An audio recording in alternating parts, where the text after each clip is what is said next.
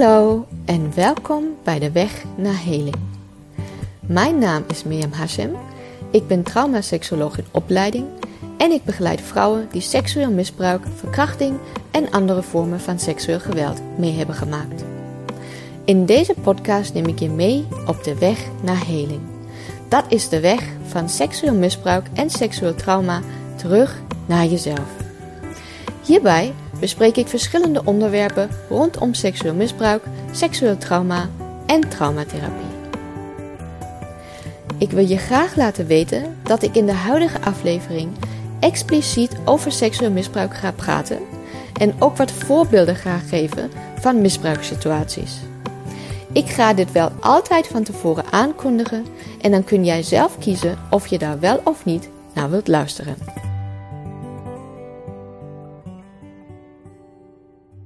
Vandaag wil ik graag de vraag beantwoorden waarom kinderen de schuld voor seksueel misbruik bij zichzelf zoeken.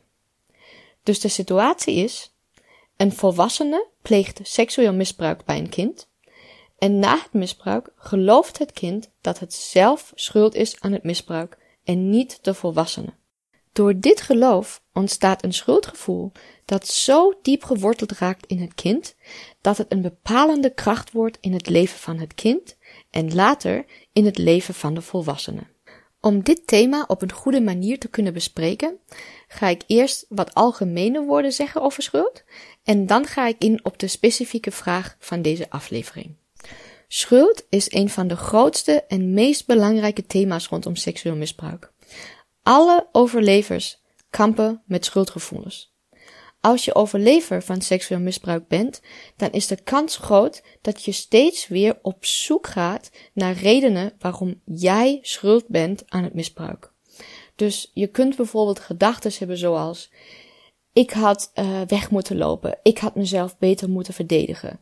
Waarom ben ik ook in de avond uh, alleen buiten geweest? Um, ik had het eerder moeten vertellen. Um, en dat is ook wanneer het in je kindertijd is gebeurd. Dus dat je denkt, ik had het um, bijvoorbeeld, stel um, de dader was een oom. En dan denk je misschien, ik had het aan, mijn moeder moeten vertellen. Ik had naar de politie moeten gaan. Ik had het aan een leraar kunnen vertellen. Ik had het aan die en die persoon kunnen vertellen. Waarom heb ik dat niet gedaan? Uh, ik, uh, uh, ik had me meer moeten verzetten. Ik had nee moeten zeggen. Ik had weg moeten rennen. Dus je kan uh, je kan steeds weer, je gaat steeds weer op zoek naar redenen waarom jij uh, schuld bent geweest. En dat kan jarenlang of zelfs levenslang doorgaan. Dus dat iedere keer wanneer, uh, wanneer je herinnert aan het misbruik of het ja, onderwerp in je hoofd opkomt, dat er meteen een hele, ja, een hele waterval komt aan gedachten waarom jij schuld bent. En het zijn steeds weer dezelfde gedachten. Of als je of misschien dat je een hele discussie beleeft in je hoofd, waar je heen en weer gaat tussen bijvoorbeeld, um, ik, had, ik had weg moeten rennen, maar dan, ja, maar ik kon helemaal niet wegrennen, want uh, uh, die volwassene die was veel sterker dan ik toen ik een kind was. Ja, maar dan had je misschien harder moeten schreeuwen. Ja, maar ik kon helemaal niet schreeuwen, want uh, die volwassene heeft mijn mond dicht gehouden. Ja, maar, en zo kan dat constant heen en weer gaan in je hoofd. Um, uh, dat uh, het idee dat jij schuld bent, dan probeer je in je hoofd te bedenken waarom je eigenlijk niet schuld bent, want dat kon helemaal niet. En dan gaat je hoofd met een nieuw idee komen waarom je wel schuld bent.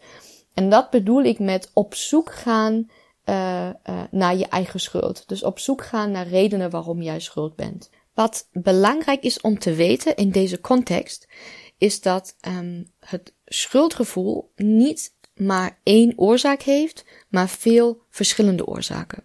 Dus um, wanneer um, een, uh, een dader uh, een kind misbruikt of ook een, een volwassene misbruikt, dan maakt de dader heel veel moeite om het slachtoffer aan te praten dat het slachtoffer schuldig is. Ik ga nu een aantal voorbeelden geven van dingen die daders zeggen. Als je dat niet wilt horen, dan kan je 30 seconden vooruit skippen. Oké, okay, Daders zeggen dingen zoals: um, Jij wilt dit. Jij hebt het uitgelokt. Dat is nou eenmaal wat gebeurt met kinderen die niet willen sporen. Um, jij kijkt altijd zo verleidelijk. Ik wil dat helemaal niet doen. Ik doe dat voor jou, want jij wilt dat zo graag. Um, dit is een hele bijzondere vorm van liefde en ik weet dat jij hiervan geniet. Uh, einde van de voorbeelden. Um, dus dat zijn uh, dingen die, uh, die daders tegen kinderen, maar ook volwassenen zeggen om het slachtoffer aan te praten dat het slachtoffer schuld is. Dus dat is één oorzaak van schuldgevoelens bij overlevers van seksueel misbruik. Maar er zijn ook nog andere belangrijke oorzaken. Bijvoorbeeld, een ander voorbeeld is victim blaming. Dat is wanneer je um, aan iemand anders vertelt dat iemand seksueel geweld bij jou heeft gepleegd. En dan die andere persoon jou de schuld geeft in plaats van de dader de schuld geeft. En, um, en dat is heel uh, uh, vaak voorkomend. Dus um, in 75% van de gevallen waar een overlever aan iemand in zijn of haar omgeving vertelt uh, wat hem of haar aan is gedaan, reageert iemand uit de eigen omgeving met victim blaming. Dus die persoon zegt dan bijvoorbeeld, ja, maar uh, waarom ben je ook alleen buiten geweest in de avond? Of ja, maar was je maar niet met hem meegegaan? Of ik had, nou, dat was mij nooit overkomen. Ik had gewoon gevochten. Of je had gewoon uh, nee moeten zeggen. Of um, waarschijnlijk heb je toch wel signalen afgegeven. Weet je wel zeker dat je het niet uit hebt gelokt? Um, dus dat zijn typische voorbeelden van victim blaming. En victim blaming creëert dus nog meer schuldgevoel bij de overlever. En um, dit zijn maar twee factoren die bijdragen aan het uh, creëren van schuldgevoelens. En er zijn nog veel meer factoren. Dus meer factoren dan je ooit in één aflevering van een podcast zou kunnen bespreken. En dat is ook de reden waarom ik het thema schuld vaak bespreek, maar dan iedere keer uit een andere invalshoek. En um, vandaag is dat dus ook zo in deze aflevering. Dus vandaag ga ik een, een, een specifiek perspectief geven op het thema schuld. En uh, het perspectief wat ik vandaag ga geven, komt uit um, de cognitieve ontwikkeling van kinderen.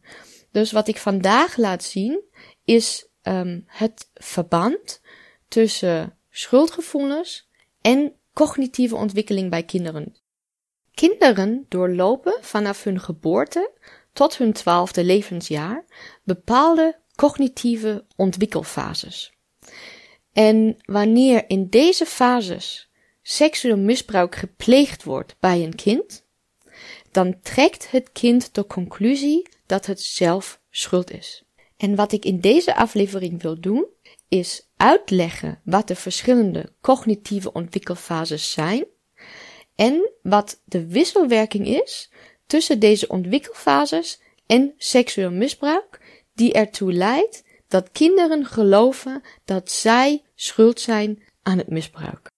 De reden waarom ik dit thema zo belangrijk vind, is omdat het in mijn mening de kern vormt van al de schuldgevoelens die je als overlever kan beleven. Um, dus um, eerder heb ik gezegd dat er veel factoren zijn die ervoor zorgen dat schuldgevoelens bij overlevers ontstaan. Maar ik geloof dus dat dit onderwerp wat ik vandaag wil bespreken de kern is en dat de andere factoren daar omheen cirkelen of daaraan bijdragen. Um, of ook alleen zo uh, sterk, uh, zo'n sterke impact hebben, omdat die kern er al is. En ik geloof dat um, wanneer je als overlever kennis krijgt hierover, dat dat, um, dat dat heel bevrijdend kan zijn. En ik denk ook dat iedereen die graag, um, die, die, die een overlever in zijn omgeving heeft, uh, en die, die, die, die overlevers graag beter wil begrijpen, of de, in, de, de binnenwereld van overlevers beter wil begrijpen, um, baat heeft bij deze kennis. En daarom wil ik dat vandaag delen. Oké, dan ga ik nu beginnen. Um, ik ga het zo doen dat ik eerst de uh, fases van de kinderlijke cognitieve ontwikkeling ga uitleggen. Um, en dat ik daarna uh, ga laten zien hoe, wat de wisselwerking is tussen cognitieve ontwikkeling en seksueel misbruik in die verschillende fases. Uh, de, de kinderlijke ontwikkeling, dus die drie fases, die vinden plaats in de jaren van 0 tot 12. Uh, en de reden waarom ik precies deze periode neem van 0 tot 12 is omdat uh, vanaf het twaalfde levensjaar langzaam um, het logisch-analytische denken ontwikkelt in de mens. Dus um, het grootste verschil in de cognitie tussen kinderen en volwassenen is dat volwassenen in staat zijn om logisch-analytisch te denken, terwijl kinderen onder 12 jaar dat niet kunnen. En wat ook belangrijk is, is dat de ontwikkeling van logisch-cognitief denken heel lang duurt. Dus dat begint in, uh, op het twaalfde levensjaar, maar duurt tot ongeveer tot we 25 zijn. Dus uh, logisch-analytisch denken um, heeft dus een heel lange ontwikkelingsweg. En, um, en tot deze ontwikkeling af is gesloten, zijn wij enorm beïnvloedbaar door onze omgeving. Dus onze omgeving heeft echt een extreem vormend effect op ons tot wij 25 zijn. En pas vanaf ons 25e levensjaar zijn wij um, um, stabiel genoeg in ons karakter en ontwikkeld genoeg in onze persoonlijkheid dat wij niet meer zo makkelijk van buiten beïnvloed kunnen worden en, uh, en ja, echt langzaam in staat komen om onze eigen waarden en onze eigen karakter en dat wat wij belangrijk vinden, um, sterker te laten wegen dan de dingen die van buitenaf op ons afkomen. Uh, en ik denk dat het eigenlijk voor iedere mens heel belangrijk is om dat te weten. Oké, um, van 0 tot 12 jaar doorlopen wij als mensen allemaal dezelfde um, cognitieve ontwikkelfases. En dat zijn drie fases in totaal. De eerste fase is van 0 tot 2 jaar. De tweede fase van 2 tot 6 jaar en de derde fase van 7 tot 12 jaar. Begin ik nu met de eerste fase. Um, in de eerste fase van 0 tot 2 jaar zijn wij als kinderen als een spons. Um, wij staan helemaal open voor onze omgeving en wij nemen alles in ons op wat in onze omgeving gebeurt. Wij kunnen bijna geen verschil ervaren tussen ons en onze omgeving. We zijn eens met onze omgeving. Um, en dat betekent dus dat wij als kind onze omgeving aannemen met onvoorwaardelijke acceptatie. En wij beschouwen onze ouders of de, uh, de personen die voor ons zorgen met onvoorwaardelijke liefde. En dat is ongeacht wat in onze omgeving gebeurt. Dus um, voor een, als wij baby's zijn, dan uh, maakt het niet uit of die omgeving rondom ons verwaarlozend is en gewelddadig of uh, liefdevol en verzorgend. Wij nemen deze omgeving met totale acceptatie aan en brengen onvoorwaardelijke liefde toe naar de mensen in onze omgeving, ongeacht hoe zij ons behandelen. En dat is heel belangrijk om te begrijpen. Dat is de, de natuurlijke staat waarin baby's worden geboren, is onvoorwaardelijke acceptatie en onvoorwaardelijke liefde. Wat ook kenmerkend is voor deze tijd, dus van 0 tot 2 jaar, is dat wij ons als baby's helemaal aanpassen aan onze omgeving. Dus dat is bijvoorbeeld um, wanneer een behoefte dat wij als baby's hebben niet wordt vervuld, um, dan geven wij dat behoefte op om ons aan te passen aan de omgeving. Dus bijvoorbeeld als uh, een baby um, behoefte heeft aan liefde en warmte en aandacht en knuffels, dan gaat het baby huilen. Um, als uh, niet gereageerd wordt op het huilen, dan gaat de baby misschien een paar dagen lang of een week lang heel hard huilen in de hoop dat dat behoefte vervuld wordt. Um, maar als die vervulling niet komt, dan gaat de baby die behoefte opgeven en stoppen met huilen. En dan kan het van buiten lijken alsof die baby gewoon rustig is geworden. Uh, maar, maar, wat er daadwerkelijk is gebeurd, is dat die baby zijn hoop op, op de vervulling van dat behoefte op heeft gegeven en zich aan heeft uh, gepast aan de situatie. Um, en dat is dus met alle behoeftes die een baby heeft. Dus alles wat niet vervuld wordt, gaat, uh, de, de, gaat de baby opgeven en zich aanpassen. Nou, waarom is het zo dat baby's zo geboren worden. Met, met dit als hun natuurlijke mechanisme. Dus die onvoorwaardelijke acceptatie, de onvoorwaardelijke liefde en de totale aanpassing aan de uh, omgeving. Nou, uh, de natuur heeft dat zo ingericht. En uh, de reden waarom de natuur dat heeft gedaan, is omdat baby's volledig afhankelijk zijn van hun verzorgers.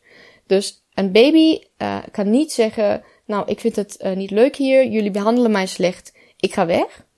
Um, een baby um, kan zijn ouders niet veranderen en het kan zich ook niet tegen zijn ouders verzetten. Dus um, als de ouders van een baby uh, verwaarlozend richting de baby zijn of zelfs gewelddadig, dan kan de baby daar niks tegen doen. En daarom uh, nemen baby's en uh, kleinkinderen innerlijke aanpassingen voor om zich in een verwaarlozende of gewelddadige omgeving in te voegen. En dat begint dus met het opgeven van de eigen behoeften, zoals ik dat net heb benoemd. En dat invoegen in de omgeving wat de baby doet, dat is een natuurlijk mechanisme om zijn overlevingskansen te vergroten. Dus als jij geboren bent in een gezin waar jouw behoeften niet werden waargenomen en niet werden vervuld door jouw omgeving en uh, door de mensen die voor jou verantwoordelijk waren, dan heb je al voor je tweede levensjaar geleerd om jezelf weg te cijferen. En je moest dit als baby doen, dus je moest jezelf wegcijferen om te kunnen overleven in deze omgeving. Dus dan heb je al um, op heel vroege leeftijd geleerd om in een overlevingsstand te leven. Dus om ook al in een vorm van angst te leven, um, in plaats van een vorm van uh, in, in ontspanning en in vertrouwen. Dus in die eerste twee levensjaren wordt door onze interactie met de omgeving worden al um, heel fundamentele emotionele patronen gecreëerd die later um, ja die die die vast in ons blijven en die, die later doorleven tot wij volwassenen zijn. Um, het is wel zo dat wij dit als volwassenen weer kunnen veranderen. Dus dat is ook een boodschap die ik direct mee wil geven. Oké, dan ga ik nu door naar de tweede fase van de cognitieve ontwikkeling van kinderen. Dat is de fase van ons tweede levensjaar tot ons zesde levensjaar. En in uh, deze fase van onze kindertijd maken wij een heel belangrijke stap in onze cognitieve ontwikkeling. En ik wil een heel klein beetje achtergrond geven over wat er in die tijd gebeurt in ons brein. Vanaf ons tweede levensjaar ontwikkelen zogenaamde theta-golven in ons brein. Um, ons brein heeft verschillende hersengolven. Uh, en deze hersengolven ontwikkelen één voor één in de loop van tijd. Um, in de eerste twee levensjaren, dus de fase die ik eerder heb uh, omschreven, zijn vooral zogenaamde delta-golven actief. Wanneer wij volwassen zijn, dan hebben wij delta-golven alleen nog wanneer wij in diep slaap zijn. Wat delta-golven doen bij um, kinderen, bij baby's, um, is dat baby's in een in een soort van uh, transachtige toestand zijn voor de eerste twee jaar van ons leven. En uh, deze transachtige toestand maakt dus dat zij de omgeving opnemen als een spons, zoals ik dat eerder heb verteld. En um, vanaf het tweede levensjaar komen dus daar die theta-golven bij. En de theta-golven worden dan de dominante golven in onze hersenen. En door de ontwikkeling van deze theta-golven verandert onze cognitie. En ik wil nu vier eigenschappen benoemen die uh, kenmerkend zijn voor deze fase van onze cognitieve ontwikkeling. De eerste eigenschap is dat theta-golven een centrale rol spelen bij het uh, maken van herinneringen, dus bij ons vermogen om herinneringen te kunnen maken. Dat is ook de reden waarom onze eerste bewuste herinneringen uit onze kindertijd meestal na ons tweede levensjaar beginnen. Um, dus dat is de eerste eigenschap. De tweede eigenschap is dat de, de aanwezigheid van theta-golven ons extreem beïnvloedbaar maakt voor boodschappen van buiten. Dus voor dingen die wij horen en zien uh, in onze omgeving. Uh, dus ik vergelijk dat even met volwassenen. Uh, als volwassenen komen wij in een toestand waar theta-golven dominant zijn. Bijvoorbeeld als wij een film kijken op tv. Um, en wat je zult merken wanneer je een film kijkt op tv, is dat er in die film bepaalde dingen gebeuren. En dat jij bij jezelf, of dat dat bij jou emoties opwekt. Dus bijvoorbeeld, je ziet een film die heel verdrietig is en dan voel je zelf ook verdriet. Of je ziet een film waar het gaat over een bepaald uh, onrecht en dan voel je woede over dat onrecht. En deze beïnvloedbaarheid komt dus omdat uh, theta-golven zo actief zijn tijdens het tv kijken. Nou, als je dat nu uh, je voorstelt voor een kind van 2 tot 6, um, voor een kind is het alsof het constant in zo'n toestand zit. Dus alles wat in de omgeving gebeurt van een kind, um, beïnvloedt het kind. Dus um, wanneer de ouders verdrietig zijn, is het kind ook verdrietig. Uh, wanneer uh, woede en uh, ruzie in de omgeving van het kind is, wordt het kind bang.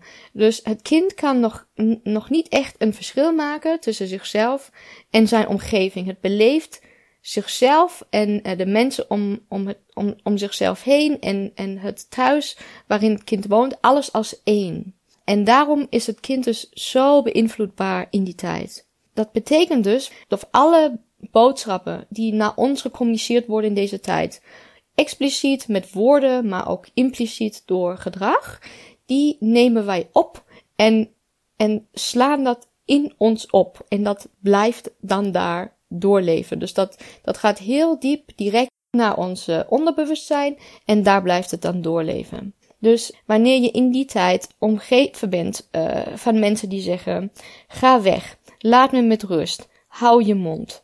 Uh, wat ben je een verschrikkelijk kind? Of Jezus, wat ben jij dik? Of um, uh, ja, dus alle soort van, van, van negatieve boodschappen, die, die komen dus helemaal binnen tot echt in de diepte van ons bewustzijn. En daar hebben ze een vormend effect op ons zelfbeeld.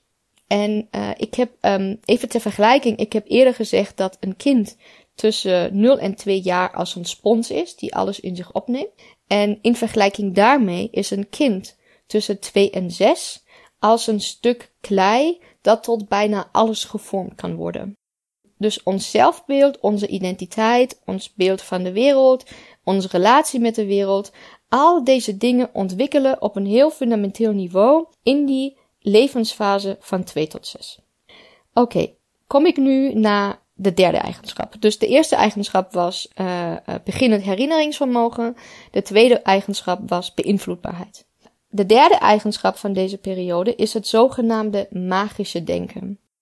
Een van, uh, ik denk dat ik dat eerder al heb gezegd, een van de grootste verschillen tussen het denken van kinderen en het denken van volwassenen is dat kinderen nog geen logisch-analytisch denkvermogen hebben. En in de levensfase van 2 tot 6 um, uitzicht deze afwezigheid van uh, logisch-analytisch denkvermogen door het zogenaamde magische denken. Dat betekent bijvoorbeeld dat een kind tussen 2 en 6 kan geloven dat Sinterklaas op één dag bij alle kinderen in Nederland langs gaat en de cadeautjes brengt. Uh, dus een kind kan nog niet bedenken dat dat zeg maar logisch uh, gezien niet mogelijk is dat dat daadwerkelijk allemaal in één dag gebeurt. Het uit zich ook bijvoorbeeld in um, uh, dat een kind kan geloven dat uh, de speentjesvee al de spenen meeneemt en dat er daarom dus nu geen spenen meer zijn. Dus dat soort verhalen, dat is magisch denken.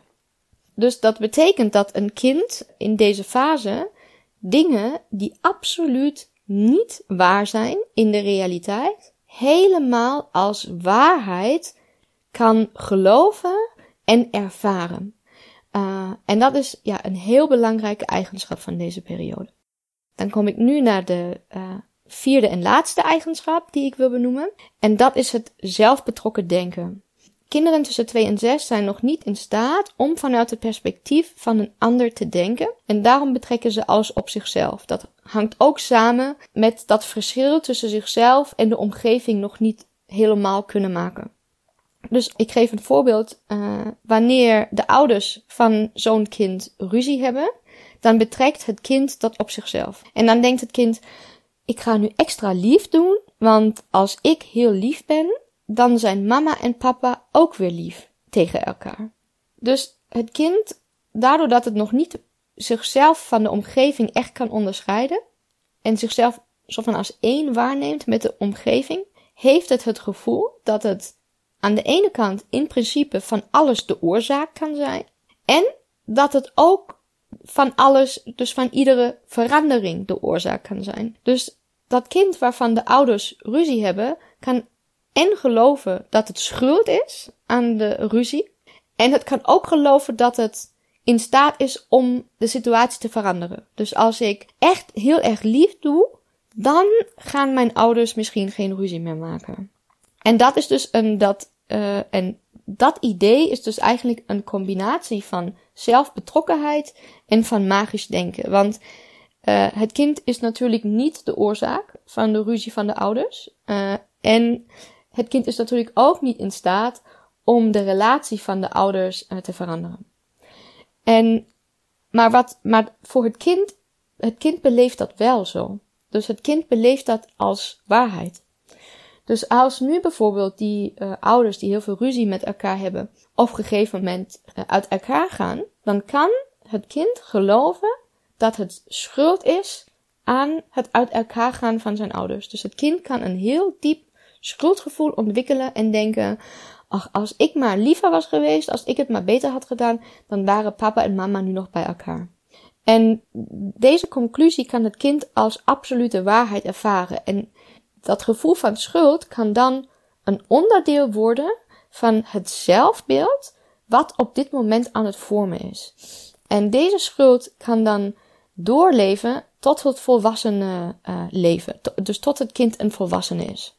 En wat dus heel belangrijk is voor ons allemaal, dus voor ons allemaal als mensen, is dat wij ons bewust maken dat, um, dat alle wonden die wij oplopen in deze tijd, door dingen die ons aangedaan worden, door uh, beschaamd te worden, door veroordeeld te worden, door uitgelachen te worden, door gepest te worden, door angstsituaties. Dus al de wonden die wij oplopen in, in deze vroege fase van ons leven, die wonden die blijven bij ons. En die hebben een vormend effect op ons zelfbeeld en op onze relatie met de wereld.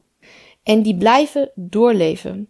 Tot wij als volwassenen deze wonden helen. En dat is voor iedere mens die leeft. Voor iedereen. Dat is voor mij zo.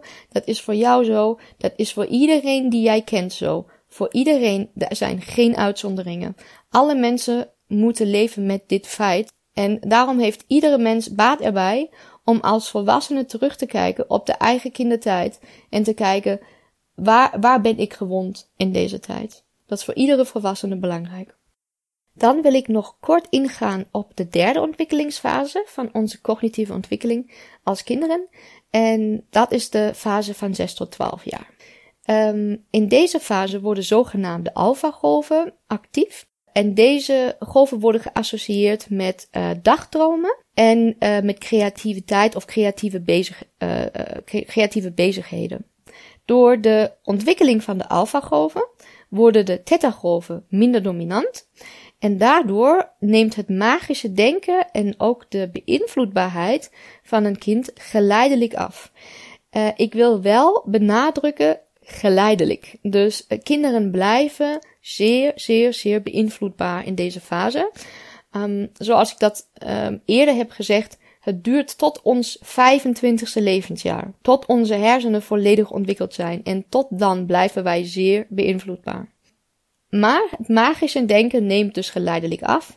Dus kinderen geloven dan niet meer dat er een speentjesvee is. En ze geloven niet meer dat Sinterklaas bij alle kinderen langskomt. Ze begrijpen dat het toch de ouders zijn die, die de cadeautjes kopen.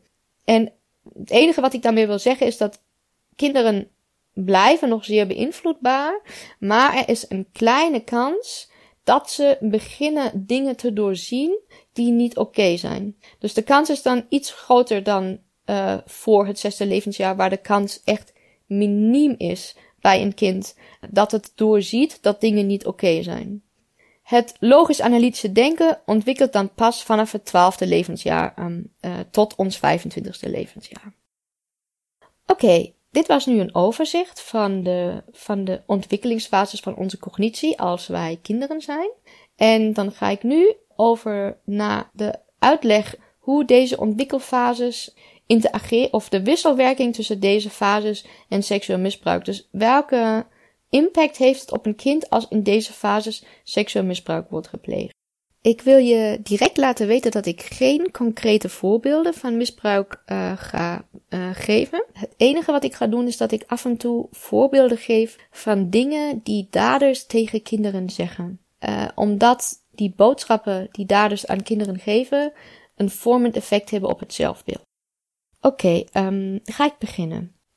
Wanneer bij een kind in de eerste twee jaar van het leven misbruik gepleegd wordt, uh, dus in de tijd uh, wanneer wij allemaal nog baby's zijn, daar uh, moet het, een baby kan niks doen om te vluchten of om iets te veranderen. Een baby heeft überhaupt geen opties.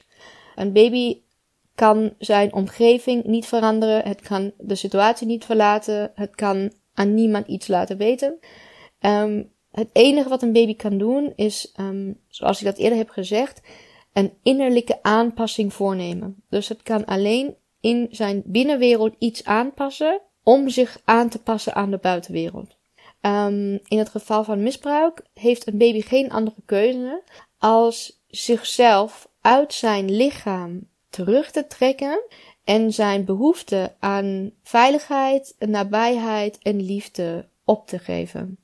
En uh, ik moet zeggen dat nu ik dat zeg, uh, krijg ik zelf uh, tranen in de ogen, omdat het, um, omdat ik het zo um, ongelooflijk verdrietig vind om dat te zeggen en, en om me dat voor te stellen hoe dat moet zijn um, voor een kleine baby wat, wat net geboren is, net onderdeel is geworden van onze wereld. En, dit, en deze aanpassen in zichzelf voor moet nemen. Dat um, het eerste wat je, is, wat je beleeft in je leven is. Ik moet mijn behoefte aan veiligheid en liefde en nabijheid moet ik opgeven. Dus de, de meest fundamentele emotionele behoeftes waarmee wij allemaal worden geboren. En dan deze behoeftes meteen op te moeten geven. Um, ja, dat. Oh ja, ik. ik kan het. Ja, het, het is, het is gewoon zo verdrietig. Um, en, um, maar het is ook belangrijk dat wij ook bij dit verdriet ook dit verdriet gaan voelen en, um, en, en niet wegkijken. En ondanks wat we ook voelen ten opzichte van misbruik, hoe verdrietig het ons maakt of hoe boos het maakt, dat wij, dat wij erbij blijven staan, dat wij niet gaan wegkijken, maar ja, dat wij, dat wij, dat wij blijven kijken. Uh, uh, dat wij erbij blijven. Dat wij blijven bij de kinderen en bij de overlevers. Um, dat, dat is voor mij heel belangrijk. Dan ga ik nu over naar de fase tussen 2 en 6. En um, uh, ja, dat is de fase die cruciaal is voor het ontwikkelen van schuldgevoelens. En ook voor schuldgevoelens die onderdeel kunnen worden van onze identiteit. Um, ik heb eerder benoemd dat er vier belangrijke eigenschappen zijn van onze cognitie in deze fase. Nummer 1, we vormen bewuste herinneringen, dus herinneringsvorming. Uh, nummer 2, de extreme beïnvloedbaarheid. Nummer 3, het magische denken. En nummer 4, de zelfbetrokkenheid. En deze vier eigenschappen um, uh, zijn de bepalende factoren bij het vormen van ons zelfbeeld en ons, onze relatie met de, met de wereld, met onze omgeving. Doordat de kinderen in een fase zijn waar ze alles op zichzelf betrekken en magisch denken en zeer beïnvloedbaar zijn en herinneringen vormen, ervaren kinderen alles wat daders tegen hun zeggen als waarheid. En die waarheid wordt een vormende factor in de ontwikkeling van het zelfbeeld. Dus als in die fase, en ik geef nu voorbeelden van dingen die daders zeggen, dus als je dat niet wilt horen, dan kan je, um, ja, ik denk ongeveer 30 seconden of een minuut uh, naar voren skippen. Um, dus als daders zoiets zeggen als, jij wilt dit, jij hebt het uitgelokt, jij bent een slecht kind en daarom moet ik dit doen. Um, uh, nou, jij luistert niet, dus uh, nu ga ik jou laten zien wie de baas is. ehm, of uh, jij kijkt altijd zo verleidelijk naar mij. Dan voor het kind, het kind is dus niet in staat om te weten of te beseffen dat dit wat die dader zegt gewoon niet waar is. Want die dader die is ouder, die is machtiger, die is groter, die is sterker. In de meeste gevallen is het een volwassene, maar kan ook een tiener zijn of een ouder kind. Um, en dat, dat kind neemt dat gewoon op. En ik heb eerder gezegd dat een kind tussen 2 en 6 net zo vormbaar is als klei. En daders vormen dus het, zelfbeeld en de zelfwaarneming van de kinderen net als klei met hun woorden. Uh, dus die woorden die door de kinderen opgenomen worden als waarheid. Um, dus uh, dit is het einde van de voorbeelden trouwens. wanneer dan het kind ontwikkelt en, en volwassen wordt, dan zitten al die dingen, die, al die boodschappen die, die dat kind door de dader heeft gekregen, die zitten daar nog steeds diep geworteld in het onderbewustzijn en hebben een impact op hun hele leven. Dus dat is net zoals ik dat eerder heb gezegd. Uh, al de wonden die wij oplopen in de tijd tussen 2 en 6, die moeten wij later als volwassenen helen, omdat deze wonden door blijven leven. En voor overlevers van seksueel misbruik is dat net zo. Dus uh, al, al, de, de, al het misbruik wat in die tijd gebeurt, heeft dus zo een diepgaand effect op, op ons, op onze identiteit, op wie wij zijn. En, uh, en later is het belangrijk dat of noodzakelijk eigenlijk om dat te helen. Want anders is een volledig vrij leven of een volledig zelfbepaald leven uh, niet mogelijk. Dus de beïnvloedbaarheid van een kind tussen 2 en 6 zorgt ervoor dat het kind alles wat de dader zegt min of meer gelooft en als waarheid aanneemt. De zelfbetrokkenheid in het denken van het kind zorgt ervoor dat het kind de schuld bij zichzelf zoekt. En het magische denken zorgt ervoor dat het kind daadwerkelijk kan geloven dat het zelf schuld is. Dus op dezelfde manier dat een kind kan geloven, als ik uh, extra lief doe, dan, uh, dan blijven mijn ouders bij elkaar, kan een kind ook geloven, ik moet een vreselijk slecht kind zijn, want anders zou deze dader mij niet misbruiken. Dus door die combinatie van zelfbetrokkenheid en magisch denken begint het kind bij zichzelf de schuld te zoeken. Dus het kind neemt zichzelf waar als de oorzaak van het misbruik en probeert binnen zijn kinderlijke wereld uh, en, en binnen zijn kinderlijk denkvermogen verklaringen te vinden waarom het kind zelf schuld is. En dan komen dus dingen uit als ik ben waarschijnlijk een heel slecht kind. Ik ben waarschijnlijk een heel vreselijk kind. Ik moet het beter doen. Ik moet, ik moet liever zijn. Ik moet, um, ik moet meer luisteren. Ik moet, ik moet dingen beter begrijpen. En, uh, en zo gaat dat maar door. En het kind is dus dan uh, constant op zoek naar hoe het liever en beter en, en, en van alles kan zijn om dat misbruik te beëindigen.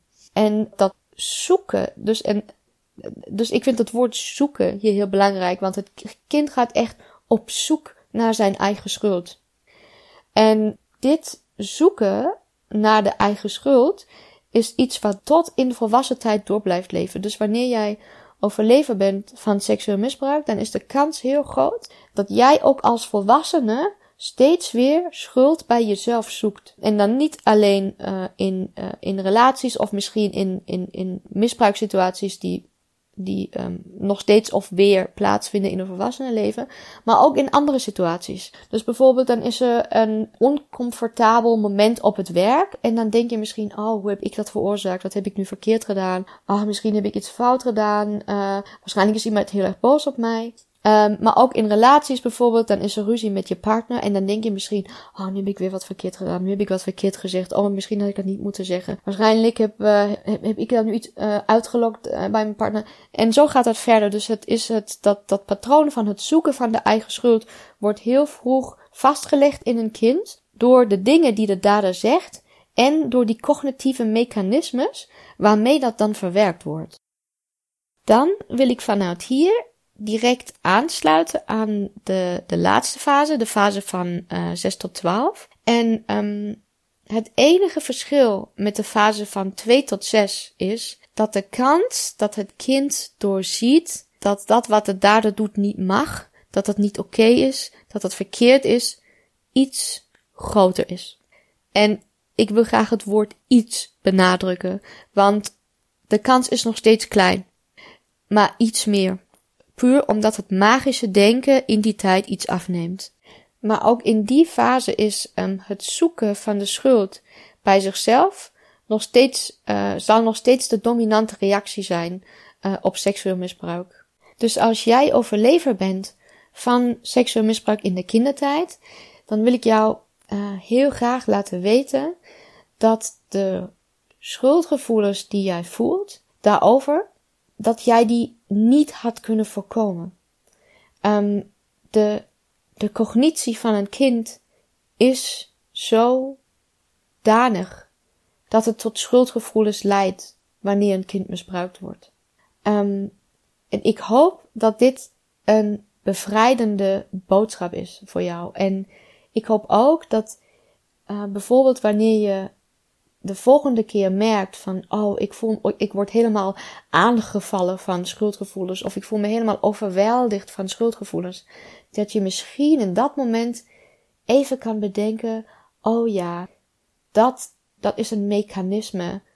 Dat is de consequentie van een natuurlijk mechanisme. Ik had hier niks aan kunnen doen, omdat dit is hoe de kinderlijke cognitie werkt. Dus je had het niet beter kunnen doen of anders kunnen doen. Er is niets wat jij had kunnen doen om je vandaag, uh, vele jaren later, uh, beter te voelen of om het beter te verwerken als kind. Je had als kind geen andere mogelijkheid. Zo dat was de aflevering voor vandaag. Um, ik hoop dat deze aflevering interessant voor jou was. Uh, misschien ook een beetje leerzaam. Um, en dat het jou geholpen heeft om een, uh, misschien een nieuw perspectief op schuldgevoelens na seksueel misbruik te krijgen. Uh, voordat ik afsluit, um, nog een praktische mededeling. Vanaf 1 mei geef ik weer therapie. Um, ik ben dan altijd werkzaam op maandagen. Mocht jij interesse hebben om bij mij een therapietraject te volgen, dan ben jij van harte welkom. Je kunt mij graag een bericht sturen naar m.praktijkmirjam.nl. Je kunt ook graag voor meer informatie naar mijn website gaan www.praktijkmirjam.nl. Ik wens jou een hele fijne dag en graag tot de volgende keer. Ik wil jou van harte bedanken dat jij vandaag hier bent geweest bij deze podcast. Als deze podcast jou geholpen heeft of geïnspireerd heeft, laat het mij dan vooral weten via Instagram of LinkedIn. Wil je graag een therapietraject bij mij volgen, dan ben je van harte welkom. Ga naar mijn website voor alle informatie of stuur mij een mail. De links vind je in de show notes. En tot slot, Deel deze podcast met andere overlevers en geef mij wat sterren, want daardoor wordt de podcast zichtbaar voor andere mensen. Hartelijk bedankt en tot de volgende keer.